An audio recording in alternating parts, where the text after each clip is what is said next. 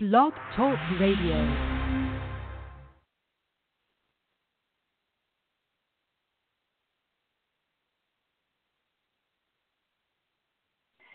Hello, this is Leslie Gist, and you're listening to The Gist of Freedom.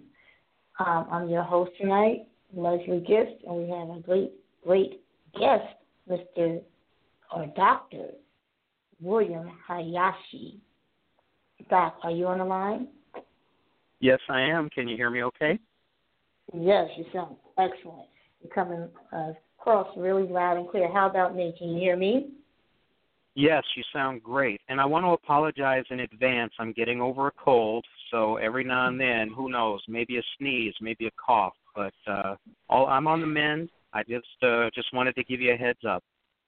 Well, thank you, thank you. I don't know what part of the country you're located in, but ha- here in the New York area, we're experiencing winter again. Yeah, last Monday it was 86 here in Chicago. And then on Tuesday it was 46. And it's been like messing around in the 40s and 50s. We haven't really had spring, although I shouldn't complain. We only get spring for about 45 minutes here in Chicago. Um okay. so okay. I'm I'm I'm waiting for it to come and go, you know. Right. Right, and that that explains all these different colds and ailments everyone's experiencing around the country. So let's talk about Chicago because you're a professor in Chicago. Let's run down who you are and why I think you're so special. Let's start with All right, what well, you do I- in Chicago. I haven't taught in a while. Um Mhm. so it's been a while, but one of the, you know what I am mostly is um I I make my money as an IT consultant. I've had my own firm since the early 80s. I started in uh in the computer trade in 1970. So that was a pretty long time ago. And um I I do a lot of philanthropy here. I take care of some schools, I build computer centers and things like that. But I'm also a writer and um, you know I write short stories and novels, and I'm a screenwriter. Fortunate enough that the very first script that I wrote won an international award. I don't want to sound like I'm bragging or anything because if I were to tell everybody about that night, I did have a nervous breakdown that night because I was the only one who could write anything, and I had never written a script, so it was a very messy, drooly affair. Um, Wow. And what I'm in, and what I'm involved in now is um, with uh, uh, uh, kind of a, a small partnership. I am helping to design and build a computer and 3D printer manufacturing plant here in Chicago, which is going to employ probably about 350 people with good tech jobs. These are jobs that you can get a mortgage for. This is not that you know slowly go broke uh, Walmart kind of thing. Um, Mhm. and uh, we're looking we're looking at a workforce to start up with, like I said, 350 people, hopefully going up to about 500 people. And what we're doing is we're bringing pocket manufacturing back to the United States of America. Now, you know, just so that everybody knows, our computers are going to have the same specs as Dell and HP and you know the other mainline computer retailers. And we won't be making the same profit margin, obviously, because we aren't going to have people from overseas building them and then shipping them over here. But what what our aim is is to provide jobs, not necessarily make a profit, a huge profit on on computers. You know, a friend of mine said, "Well, well, what if uh, what if Dell or HP wants to buy you out?" Well, first of all, we're not going to be a publicly held company, so that's going to be tough for them to do. But second of all, what we're doing is we're creating or recreating a jobs economy. Um, in the period of time between what was it, 2000 and 2009, America lost 46,000 manufacturing companies. Think about that. In eight years, 46,000 manufacturing companies. Now, you know, to make things look nice, they they say, "Oh, well, we only lost two million jobs," you know, because of that. But that's still two million jobs, and we know it was a hell of a lot more than that that would be like had uh, President Obama let the automobile companies go broke instead of providing a bailout for which the government made money off of. But when you know when you talk about letting an industry go, it's not just that industry. It's the service people for that industry. It's the people who provide parts for that industry. Um, you know, shipping, receiving, all of those things. So, so they, there's a kind of a, a disconnect between the actual number of people who lose their jobs because of something like that happening, and and what's reported. So when you Mm-hmm. consider how many jobs left the United States of America because of, um, I would say, very, very corporate friendly tax policies, um, Mhm. th- this country, i- you know, we couldn't help but lose those jobs. When when you are when you make more money, when you have a better tax benefit, sending jobs Mhm. overseas rather than retaining them in the United States, always a race to the bottom with with companies because they have to manufacture um, value for the stockholders. Um, so what we're doing is we're bringing pocket manufacturing back. We're going to try to uh, we're going to do this first in Chicago, and then there are other cities who are interested in us bringing the same business model to their to their um, their communities. Um, we're locating the I think we're going to do two plants here in Chicago, kind of split our manufacturing, and we're we're currently locating uh, the first plant kind of on the south side of Chicago, and the other one will be in one of the suburbs. Um, and that's uh, that's what I'm involved in right now. That's the big thing. I also Right, and that's do some what led work us- at Go Oh, go ahead. Sorry. Well, could you No, no. just give out your contact information before you move on to what else you're doing? Because I know everyone is, Well- is excited as I, as I am. I uh I cannot I can't do that yet because um we're we're right in the prog in, in progress. I'll tell you why. We're registering our company and I've pre-built a website, but we have not you know uh, uh it. publicized the publicized the domain yet. But Okay. I will say this that um the state of Illinois wants 60 minutes to follow me around for a year. I'm not happy about that. I don't need those people, you know, seeing what I do on a daily basis. But Right. but the project will be exciting. I'm sure people will see it. And you know what? What I could do, I could probably provide you with links later as soon as everything goes live. That way, people can check with, you know, on your site, um, your page, and see what what we're doing, and then furthermore have the contact information for the partnership. How's that sound? And perfect. Could you at least give us the spelling of your name? Because I know I did not pronounce it correctly. No, you did. You pronounced it exactly right. Um, um, my name is William, and then my last name is H A Y A S H I. You know, I'm uh, just so that people know I'm I'm biracial. It's Hayashi, and I'm half black, half Japanese, and I did that uh, that biracial thing way, way, way before Barack Obama and Tiger Woods and all of these other biracial come lately. Um, so go ahead. okay. Okay, now, go, I interrupted you now. You said you were doing something else uh, other than the, manufacturing process. What else are you doing? Well, uh, as of last weekend, um, I've decided to get together with a few other people, some other people, and we're going to do community redevelopment. Um, here in Chicago, the mayor closed 50 schools that he said were underperforming, et cetera, et cetera, to try to save money. But all of those schools were in the worst neighborhoods in Chicago. Probably not a coincidence.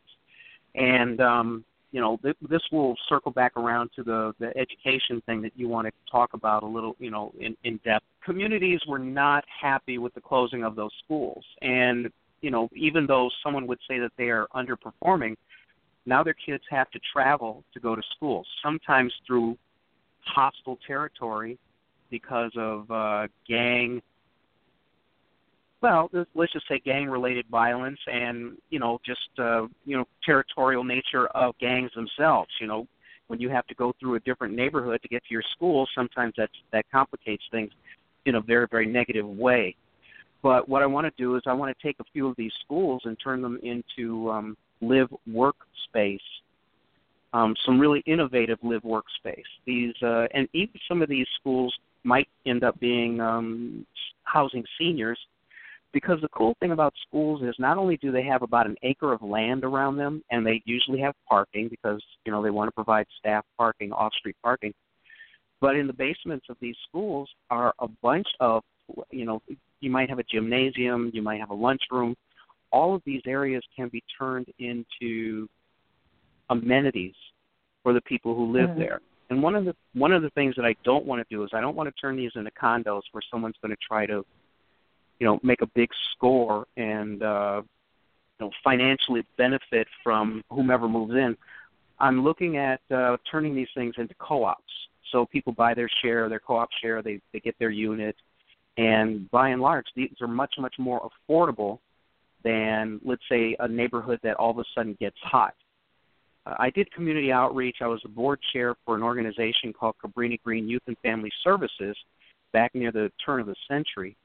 And that was the Cabrini Green housing program, kind of made famous by the TV show Good Times because they were supposed to be in Cabrini Green. And I was board chair for a social service agency that mostly did foster care. But the funny thing about that area is between 2000 and now, um, I think every single one of the original housing project buildings, except for maybe some row houses, they're all gone because that was some of the Mm. most valuable real estate in the city of Chicago. It was near north. It wasn't that far from the lake. It was between the major expressway, the Kennedy Expressway, and the lakefront. And it quite literally that was some of the most expensive land in the whole city. So of course, developers did what they could to get get that land, and then you have to, you know, based upon um I I built a computer learning center in the basement of a church there and every day school is open that learning center is open so kids can come and do their homework um, get help with uh, with classwork and uh, some of the people actually even keep track of what the kids do in school so you can tell Mhm. by the number of kids who come to the after school program how many of the locals who had been there for years, maybe even generations, you know, good or bad, you know, you can make your judgment about being in, in public housing for generations. But a Mhm. lot of those kids are gone. So you have to know that there were, you know, when they went and they put up all of these nice new housing developments and uh, big apartment buildings and things like that, those units did not go back to any of the residents, um, either as affordable housing or Section 8 or what have you. So, okay. um, and, mhm. go ahead. Go ahead. and, and that, that was going to lead us to um, the title of our show, which is about the, and you taught me this in our private conversation, the war on intelligentsia. And what you're doing is you're combating this war. And could you go back to Nixon? What you said to me in private was just amazing. Sure. Here's Okay. what a lot of people don't realize. We all know that our kids are not doing as well. Okay, and there's a number of reasons for it. And most of the people blame collateral things. They blame the actual um they blame the symptoms, not the cause. And and really the cause dates back to Richard Nixon in 1972 when he declared war on the intelligentsia, and that was pretty universal. He wasn't looking at blacks, he wasn't looking at whites, he was looking at educated people because the anti-war movement was born of college and high school campuses because those those you know young adults and teenagers had the most buy-in and the most to lose you know having to go to Vietnam. And so it, it it's it's really easy to kind of look at where the government was in 1972 and then and then move forward to our current times um, because the government really gave up on educating our kids. Now, if you look at the previous decade, everything was science, math, getting to the moon. You know, um, John F. Kennedy had had a huge impact on exactly, you know, the, the raising the level of education in this country, which was actually followed up by his brother Teddy Kennedy, who wrote um, with uh, a leading Republican, No child left, be, no child left No behind. Child Left right? Behind. Now, you know, a lot of people think that uh, Teddy Kennedy and they they wrote a bad piece of uh, legislation, but what people don't realize is No Child Left Behind was supposed to be a funded mandate. Instead, what happened was, you know, Teddy Kennedy died, and conservatives, Republicans, realized that they could use this mandate to to kind of basically engage in a, a, pattern of zero tolerance for schools. So underperforming schools that did not meet the No Child Left Behind mandates, the scores, and things like that, they could just take funding away completely, like a zero tolerance thing. Um, but let's let's get back to Nixon a little because if you anybody who went to school during that time probably noticed that there was a declining interest in teaching social studies and teaching civics and any kind of subject that taught kids how to to believe that this was deliberate. And I'm not the only person who says this. I don't want anybody to think that I'm some kind of conspiracy nut. But I can tell you this: I took the ACT and the SAT in 1972, coincidentally, and between 1972 and 2008, 2008 was when I gave up looking at this stuff because it was it was an election year and there were other things going on. Um, but in in that amount of time, from 72 to 2008, the scoring indexes for both the SAT and the ACT had been revised downward at least 16 times.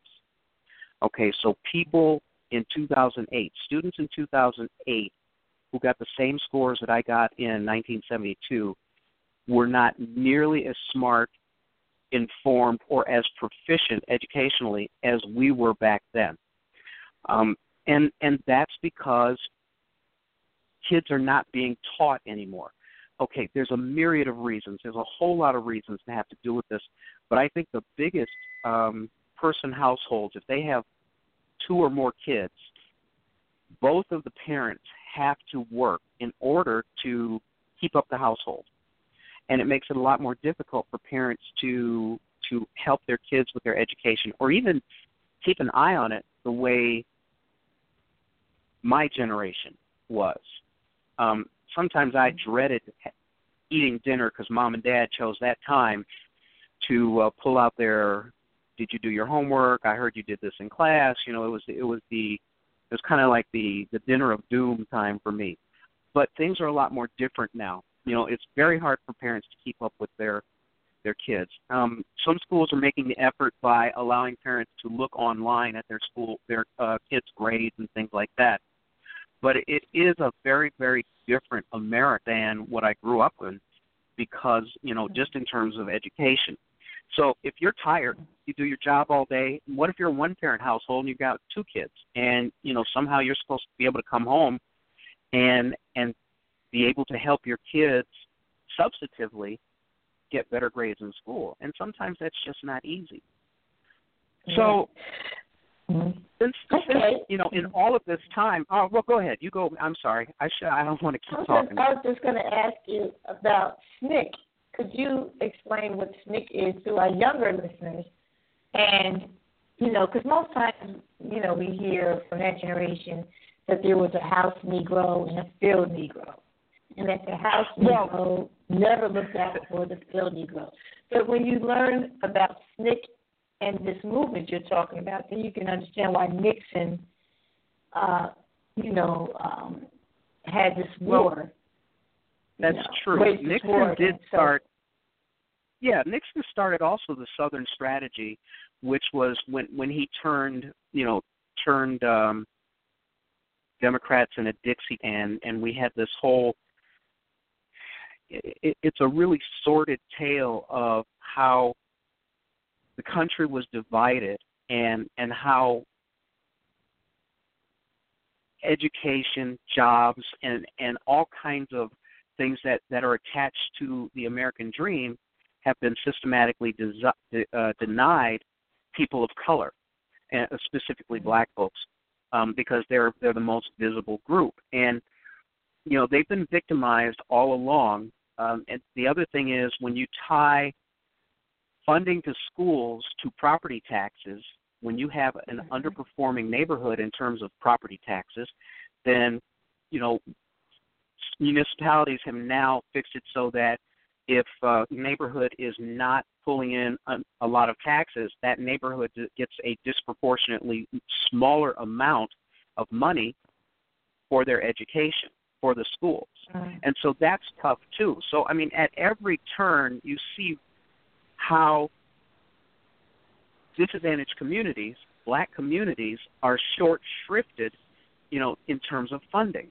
Here in Chicago, let me tell you something stupid that happened here. Um, and, and, and this is no secret. How, and, but our mayor here suggested that in order to help stem the uh, the brain drain from our kids, that they should spend an extra two hours in school in order to make up for their educational deficits which Mhm. to me doesn't make any sense because in 1972 I was getting out of grammar school at 3:15, I was getting out of high school at 2:46 and and we were all scoring higher, we learned more, we we excelled. Our test scores, you know, which is the the most visible um uh, uh way of looking at at how how kids are performing were much much higher. So his his logic is, well, let's just stick these kids in a bad situation in an underperforming educational environment for two additional hours, and that should take care of everything. And and when you look at it like that, it, it's patently ridiculous. So Mhm. um, it, there there are so many things that that put education behind the eight ball, and right now let's be honest, today, as we sit here today, higher education is basically priced so high that it's for the moneyed elite. Right? And and in addition to education being priced so high, programs that helped people who were less financially well off get into college are disappearing. You know, I had BEOG and SEOG grants that helped me get to college, and my parents, you know, I was in a one uh, one uh, job parent household, but he had a fairly good job. But still, I qualified because of um, you know some was because of race and, and what have you. But those, you know, a lot of that is not that are not available. What do we hear the most of these days? Pell grants. Well, what are the first things that Republicans want to cut when they want to dig into the budget so that they could give uh, have more giveaways for their you know their moneyed people? They they start going after educational money. Here in Okay. Chicago, the school I helped, it's an elementary school. They they lost because our Republican governor has refused to sign a budget since July. The school that I help out at is missing hundreds of thousands of dollars for school for school um and lunch Mm-mm-mm. and and he doesn't yeah, care. mhm. He doesn't care. This guy is rich. This guy is filthy rich, and now, you know, when you when you go ahead and you hire the filthy rich to be your governor, or you hire the filthy rich to be your mayor, you have to realize that that person that you just hired, that you voted in, does not live the same life that you do. So how can you reasonably expect them to to understand what your needs are? You know, and then and then you have these these people Okay, who well, let me I, just I jump to, in there really Oh, go quick. ahead. Okay. Sure, go ahead. Now, when we talk about the, the very rich supporting the poor as far as education, um, back in the 50s and when um, we had an influx of white immigrants going to college, the colleges were free. The CUNYs in New York City were free, free tuition. Cooper Union, uh, which um, uh, was established by an immigrant who was involved with the uh, telegraph, he opened up the Cooper Union uh, College in New York, and it has been free up until maybe three or four years ago. So Uh-huh. there was a movement. Could you talk about that shift of why now, when you have minorities in the country, is becoming uh, is becoming of, of being more uh, Having thin- better access? no, I'm sorry. It's becoming um, the majority of the, the citizens have more pigmentation. Now these services of of supporting the people with more pigmentation, which are now becoming the majority of the citizens, these services are now dwindling. The history about them. Uh, when I found out that the CUNYs used to be free, when Right. the majority of the students were white immigrants, European descent. Can you talk more about um, how that is now shifting?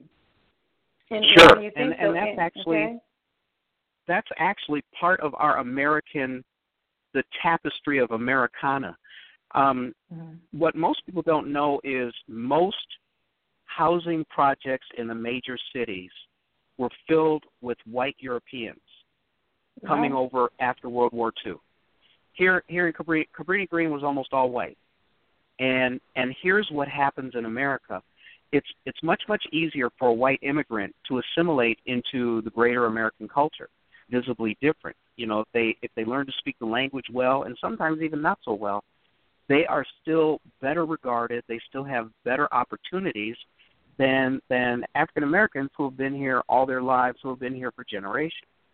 Um, What Mhm. you're talking about is is you know there to pretend that racism doesn't exist is kind of silly, and and you have people who are uh, especially white conservatives who are crowing that oh we're in a post-racial America because we elected a half-black um, um, president.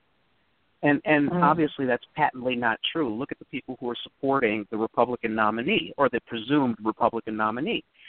You know, Mhm. Trump has got a lot of support because this country is patently racist. Okay, it is Mhm. still racist, and and it's misogynistic and it's homophobic.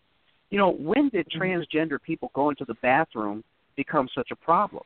You know, it's it's white conservative males who who commit most of the sexual crimes, the predatory sexual crimes in this country. You don't see them being profiled.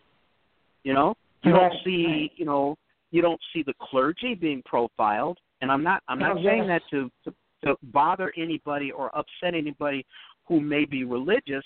But let's look at the statistics. Let's just look at, you know, I'm about this close from being a, a, an FBI profiler, and if I was going to look for certain criminal types who do certain things, does not have a good record. Okay, Mhm. white conservatives do not have a good record. Look, in here in town, we just had Dennis Hastert, who used to be Speaker of the House. You know, the third person in line for the presidency, and and he molested, you know, boys as a wrestling coach before he became Speaker. And and what was so sick was before he got sentenced, uh, the judge received some forty odd letters from Republican officials, you know, supporting Supporting. Dennis Hastert, is supporting him. So Wow. it, it, there are so many things wrong that when you go, well, what's wrong with education? Why are my kids so stupid? And I'm not saying that people really say, it, but you know, just to broadly paint with a, a, a big brush. And and there's there's a myriad of reasons, but the reason, the basic reason is American culture is tilted. American culture is tilted in a way that does whatever possible to non-whites from competing at the same level as whites. Okay, we have redlining in uh, in real estate areas, so you know you can't get a mortgage. You know, so if you can't live here, if we can't fill up this community, where are we going to get the tax money to make the school better? Um, you know, it's Okay, I'm sorry. Let's let's uh, bring it back to SNCC, right? And how um, these college students made a statement. I, I apologize. I'm having a little bit of trouble. I'm having a little bit of trouble hearing you. Okay, no, no, let me but just- speak it. Is that better? Okay. Yeah. Okay. No, no. I was so just kind I'm of. gonna. uh, Okay. So I'm going to talk about. I'm going to read a little uh, article, a little snippet, and I want to get your reaction. You know, Sure. uh, you know Samuel. You know Samuel L. Jackson, correct? Yes, I do. I even follow him Okay. on uh, one of these social media things. Okay, so in 1969, actor Samuel L. Jackson was expelled from an historical black Morehouse, uh, an historical black college, you know, known as Morehouse College, for locking board members in a building for two days in protest of the school's curriculum and its governance. Um, it included in he included in this group, or included in this group who he locked up for two days, was none other than Martin Luther King Jr.'s very own father, Martin Luther King Sr. So he was expelled from Morehouse. Samuel L. Jackson. Now, when we talked about Nixon waging a war on black intelligentsia, Mm-hmm. this this this one act really solidifies and you know it, it encapsulates why Nixon would do something of this magnitude. And explain what, what Morehouse College represents and what was going on in the 60s that would make Samuel L. Jackson lock up board members because he wanted well, to most, change the curriculum. Right. I was going to say most of the protests in the 60s, even from Morehouse to, to even white colleges, were based upon the fact that um, a lot of American history was being whitewashed and and in, in two ways. First is um, well, like te- what Texas is trying to do with textbooks right now. In Texas, uh, they're they're trying to whitewash slavery out of America's history, and and when you talk about, I mean, Martin Luther King Jr. was was was a very very strong proponent on on on education for obvious reasons. I mean, the more you know, the better armed you are to to affect the quality of your own life. And and the fact that Samuel L. Jackson found, you know, the curriculum so egregious that he had to protest is not surprising. Um, first of all, remember who writes the textbooks. Most textbooks have to be vetted in Texas because they have the largest. Um, these these textbook companies want to sell as many books as possible, so they'll write their they'll slant their textbooks so that they get probably the most advantageous uh, uh, sales and readings in in these larger southern states where they where they buy the most. Um, mm-hmm. So even even an institution like Morehouse has to get their textbooks from someplace, and and I I don't want to fault them because I don't know their history, at least not in the 60s. Mm-hmm. But it's it's tough to write your own custom curriculum as well. Um, and and mm-hmm. then remember also, in order to be accredited, you have to have certain aspects of your curriculum fall in line with the accreditation um, uh, entities. So there, wow. there, there's kind of a there's a subtle way of see make ensuring ensuring I guess is the right word ensuring what gets taught and how it gets taught at several different levels. Now, over the mm-hmm. as the last generation, we have conservatives out there gone after what they called liberal professors at, at a, bunch of colleges, liberal colleges and even conservative colleges, because they didn't like what these people were teaching. And essentially, mm-hmm. when you mm-hmm. look at it, what they're teaching is the truth. They're teaching, um, you know, sociology, psychology, history that that does not whitewash things to their to, to their satisfaction. You have legions of conservatives right now who do nothing but edit Wikipedia so that things are slanted the way that they, they like. This is something people don't know. Most people don't mm-hmm. know. So when you when you look at education in this country, first of all, it's such a complex system. You know, there's so many parts that go with it. It's tough to try to figure out where where do you start in order to try to make some headway. Um, I'm pretty mm-hmm. fortunate. My kids, teenagers, and, and have gotten through the school system. Um, they don't live here, but but you know their mother made sure that they they got good schooling, um, and so you know okay I'm I'm happy about that because they'll be able to compete favorably against students who did not get the benefit of having a good education. Um, Mm-hmm. And and really, what is what does the ed, what is an education kind of presage for your life? Well, better educated people earn more money in their lifetime. There have been countless studies that prove this. You know, someone who has a high school uh, diploma uh, over their lifetime does not make as much as somebody who has a four-year um, college degree or goes on to an extended, you know, an extended um, degree program, you know, master's or uh, mm-hmm. PhD. So, um, education is such a big deal, but it's so hard to figure out where to attack it. Now, I don't want to say that it's like this universally. There are schools across the country where people are making a concerted effort to to raise their standards and and do it without being, you know, the notion of common core. You have people pissed off because of common core because oh you know they're teaching stuff to my kids that you know they that I don't want and and then they'll give you the mm-hmm. reason why and then you look at them like do they still make people like you? But that but that's the thing. You know, if somebody if somebody hears something on if they get a, a stupid little meme on Facebook, all of a sudden that's the gospel according to everybody. So Right. so there are, there are a bunch of a bunch of people attacking the problem that we have in education, and um, you know that you you have to you have to take some things into account. If you want to be accredited, if you want to get uh, funding, you know from the state, you have to be certified, and sometimes you know those certifications cover just just so much, but doesn't really address the holistic education of a student, either an, uh, an elementary school student or a high school student. And and here's the other Mhm. thing that's going on. You got all of these conservatives pushing to have what is the catch the catchphrase now? Charter schools.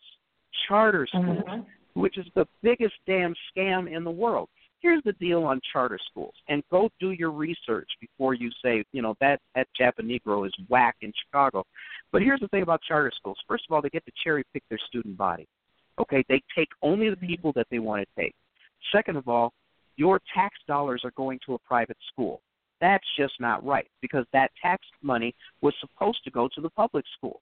Well, if, you've got a, a city like Chicago where they're tossing out charter schools left and right, well, all of the money that the the uh, state board of ed gives to the charter schools does not go to public schools in the city.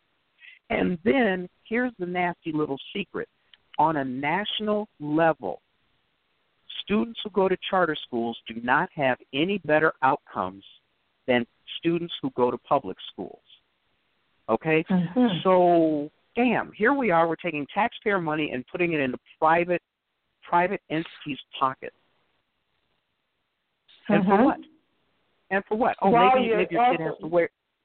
Go ahead. And at the same time, while they're putting it in the private entity's pocket, they're closing down the public schools. Public schools. So now, Exactly. right? Or so, or they're using they, right, yeah, right. So the or they have a going to be much closed. smaller budget. Right, and eventually the charter schools are going to be closed. And then when you, they're going to close the charter schools, no doubt about it. But now, when you do close both schools, the children will be back to the 1700s, where there won't be any schools, where you would have to take a bus to get to the nearest school because you allowed your your local schools to close down and not be responsible, and to not allow the government to be responsible. So let me go to the next question. Um, Okay. one of the first public schools um, that was opened was opened by Alexander Hamilton, the first uh, Secretary of Treasury of the, of the, in America. Alexander Hamilton, he was a founder of the Manumission Society. He, had, he along with John Jay. Um, so when we talk about the, the, the first schools in the United States, they were meant to um, help educate African Americans who were just recently manumitted or free. How do we move from these schools, from having schools similar to those, to where we are now? Can you talk a little bit about Alexander Hamilton and uh, Harriet Tubman? How she is Okay. now going to be on a twenty dollar bill, and Andrew Jackson's going to be off. So we could tie those three people in: Andrew Jackson, Alexander Hamilton, and Harriet Tubman. Well, let me let me tell the joke that's going around just in case people haven't heard it. This is you know with Harriet Tubman Mm. being going to be on the front of the twenty dollar bill and Andrew Mm. Jackson moving to the back. This is the first time that a black woman forced a, a, a white man to go sit in the back. Um, so having said that, you know, when Alexander Hamilton, you know, when you look at all of the things that he did and the things that he stood for and the things that he advocated, he was uh, he was pretty remarkable. Um, Mm-hmm. you know, obviously, he for those who may not be up on your history, he was a founding father. Um, and actually, I think he was one of the close. I think he helped. I think he was a close aide to George Washington, and Yes, so uh, yeah. So and and then of course, you know, being the first Secretary of the Treasury, a, a lot of you know our economic policy that was set back then was at his behest or because of you know what he was uh what what he did, and he wasn't even born. You know, he wasn't born in America. Um, I forget. Was he was he born in the West Indies? Was that is that yes, him? he was. Yes. Oh, yes, you know, I should was. just pull up born in West Wikipedia or something like that. Yeah. So, Right. um, But uh, he was also you know, it- the founder of the Industrial Revolution.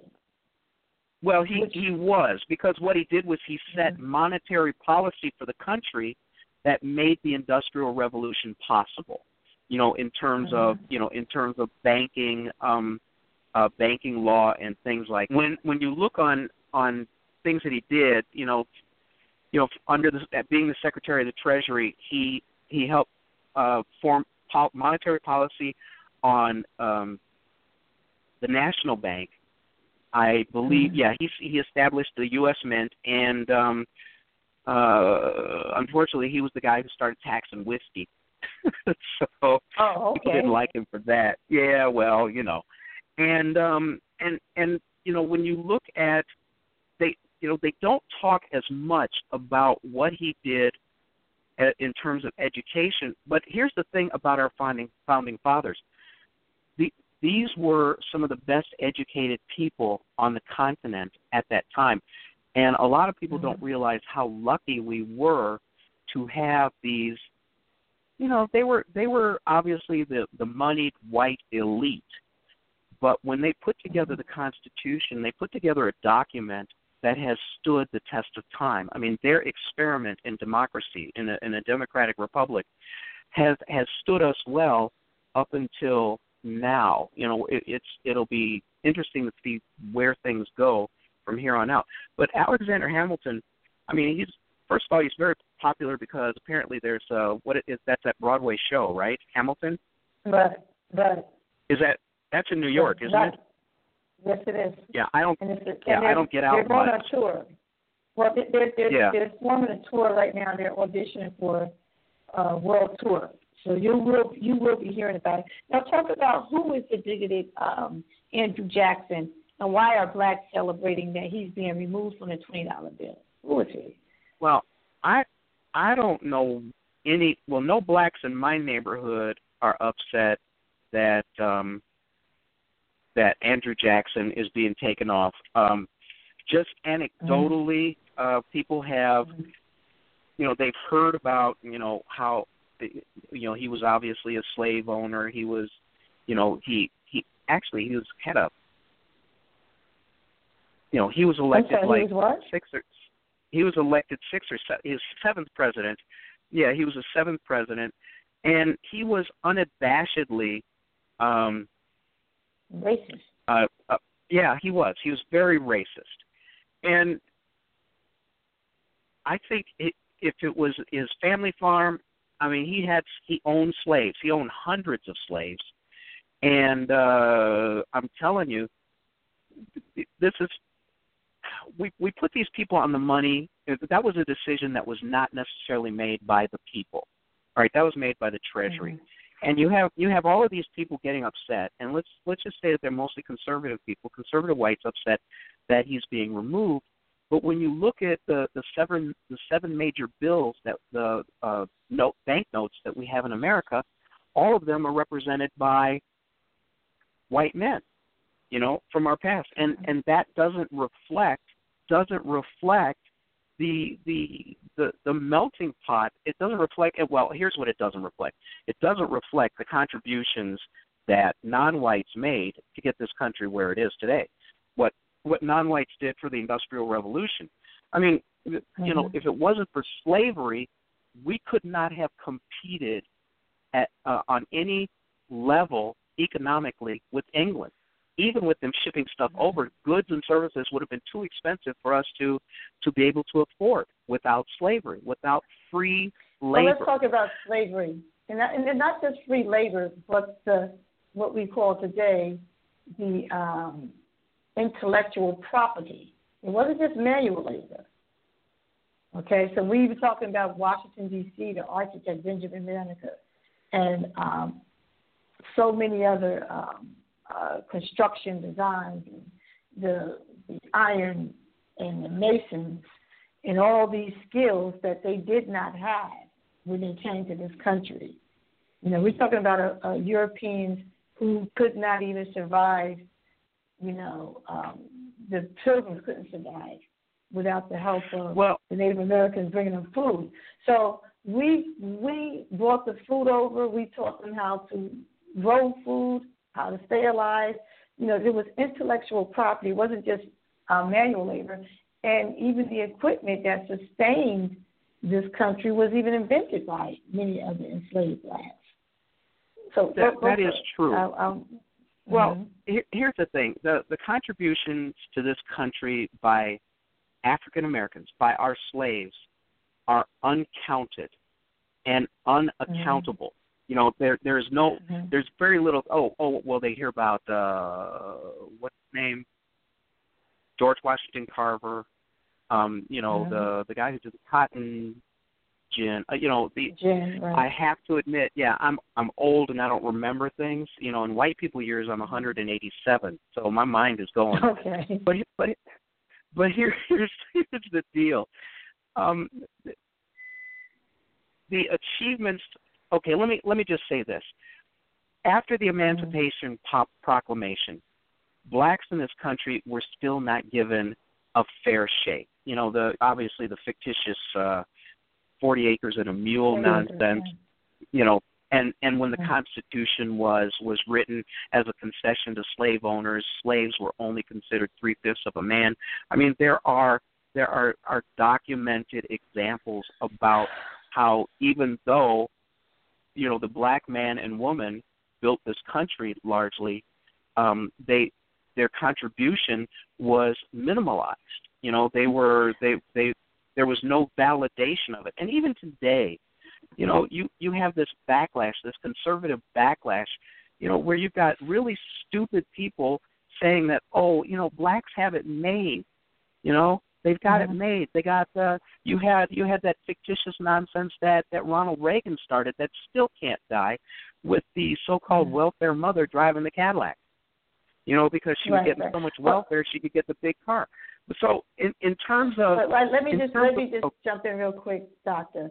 Um, sure. When you mentioned um, the three fifths clause, um, that's a yes. myth that has been going around for centuries, and it's and it's something that has has started through the white conservatives.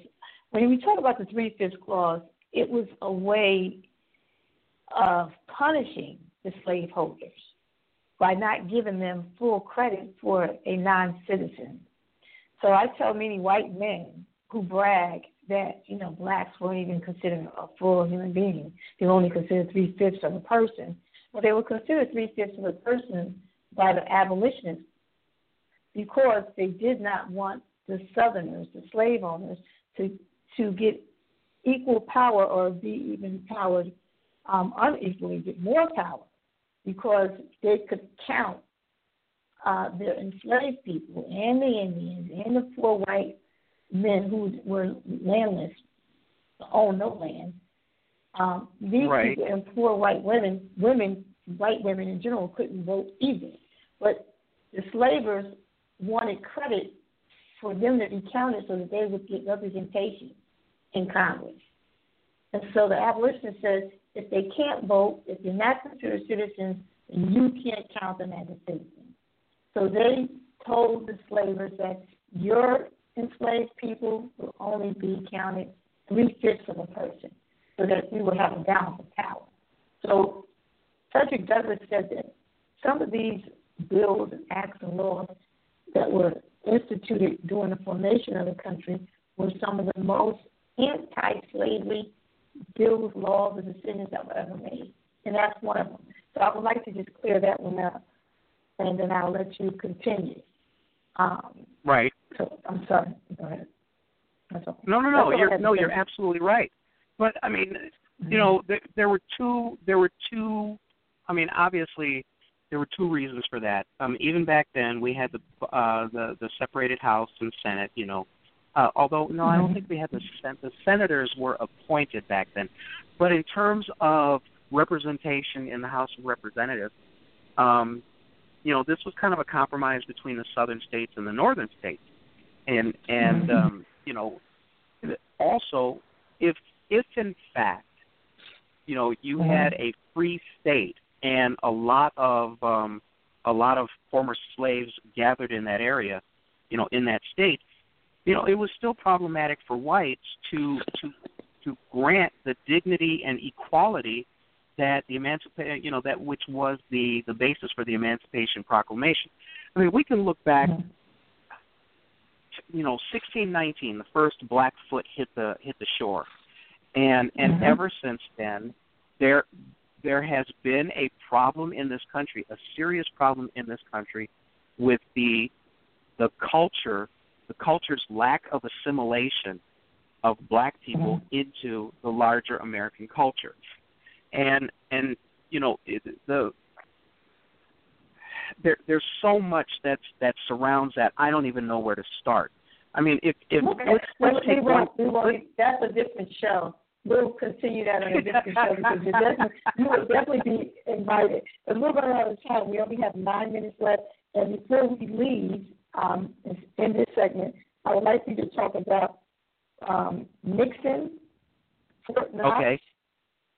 the World Trade Well- Center. Mhm. Okay. Go ahead. If you Well, want, if you're the- comfortable, if you have, we can skip it. No, no, that's fine. Well, let's start with Nixon because not only did did Nixon um, declare war on the intelligentsia, which meant that you know the the government was was was was hell bent on making sure that that the American people were as dumb as possible because a dumb populace is an easily led populace. I don't want to talk Mhm. about the current election, but it certainly proves that out. So okay, so Nixon did that. All right. And Nixon also formulated the Southern strategy where what he did was he consolidated political power in the South by using what they call dog whistle racism. And that was, you know, thinly veiled um I can't think of the word. Um thinly veiled uh sayings and phrases and and and what have you to to induce you know southern whites to because they started out as dixiecrats and then they they reputed the democratic party and and went over to the republican party because of dog what they called dog whistle racism and that was that was dividing the country along racial lines. Um and and so one of the best ways to control a populace obviously is to control their their their access to information, their access to education, and certainly their access to to good jobs and or being able to borrow, you know, for to get a get a home, get a car, to to live, Yeah. you know, the way people live.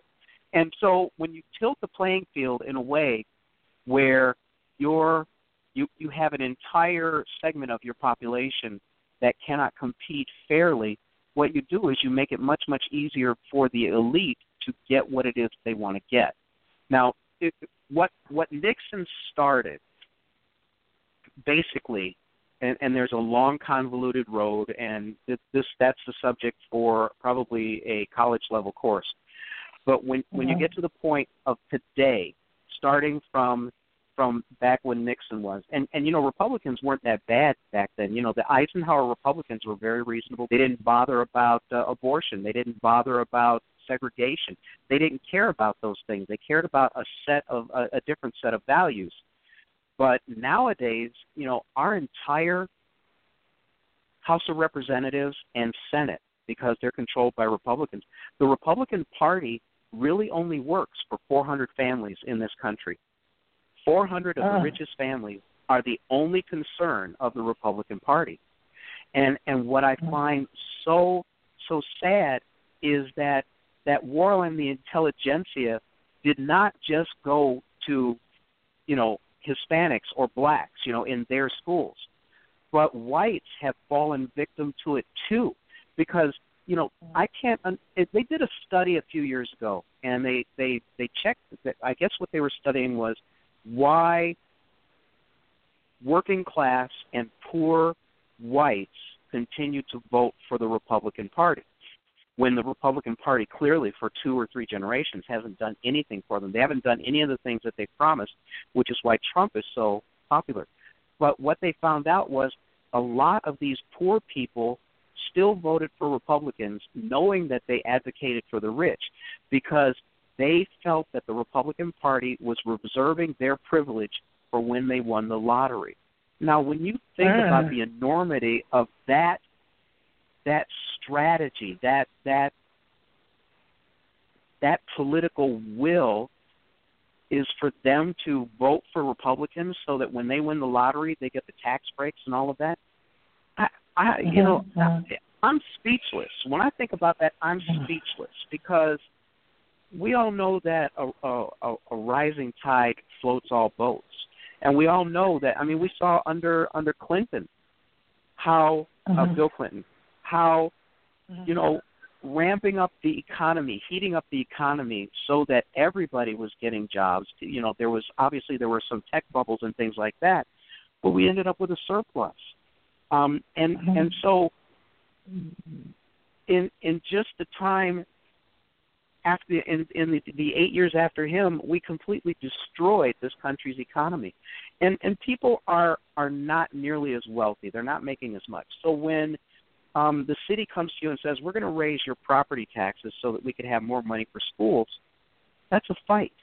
You know, that is a fight. Mhm. That is a big, Well- big, big fight. I'm sorry. Go Uh, ahead. doctor, Oh, and I, I how- yeah, I got away from I got away from Nixon. okay, all right, I'm the, sorry. the lottery. Many states are using the lottery. Oh yeah, I told you. Yeah, I told you about what lottery. happened here in Il- yeah in Illinois when they sold the lottery. Are they really funding? Are they really funding the schools with the lottery? That's the question. not in Illinois. All right, here's the deal in. Illinois. That probably sold the the lottery in Illinois. Oh, you know, all of this money is going to go to the schools.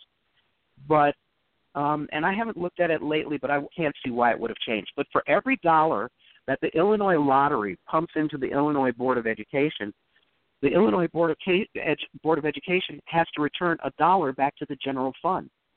I mean, that's that sounds like bait and switch to me. Mhm. You know, you're sure you're does. not growing you're not growing the the budget for schools because if if you know it's almost like a pass through it's almost like it's almost like fraud that's what it is if you did something like that you know with your business and you were pumping money into your pocket like that you would go to jail but you know Right. we have we have legalized gambling, which is also used to control local economies. But here here in Mhm. Illinois, that that was what the law was. So everybody got on board, including you know they finally convinced you know the clergy and and you know the people who were against gambling, you know for for pretty decent reasons, and they said no no no Mhm. the, the money's going to go to, for schools, and I I have to believe that Chicago's model is not any different than what goes on in many other states. But I, I can't say for Mhm. sure. I just know that here in um, in Illinois. Okay, I think that's a great way to end our show. You have been great. I enjoyed talking to you for almost two hours privately, and I'm so glad you came on. And you definitely will come back on, correct? I I will yes, and and I'll sound. I don't know how I sound, but I, I won't have the cold and I won't be sniffing and stuff like that. But you know, it's You it's excellent. interesting because Mhm. I would I I like these kinds of topics because sometimes people just don't know. And I want to thank you very much for having me on. You've been very gracious. Well, thank you, Doctor, and we will be in touch as usual, and I look forward to talking to you again. Have a good night. All right. Okay. Have a good night. Bye bye.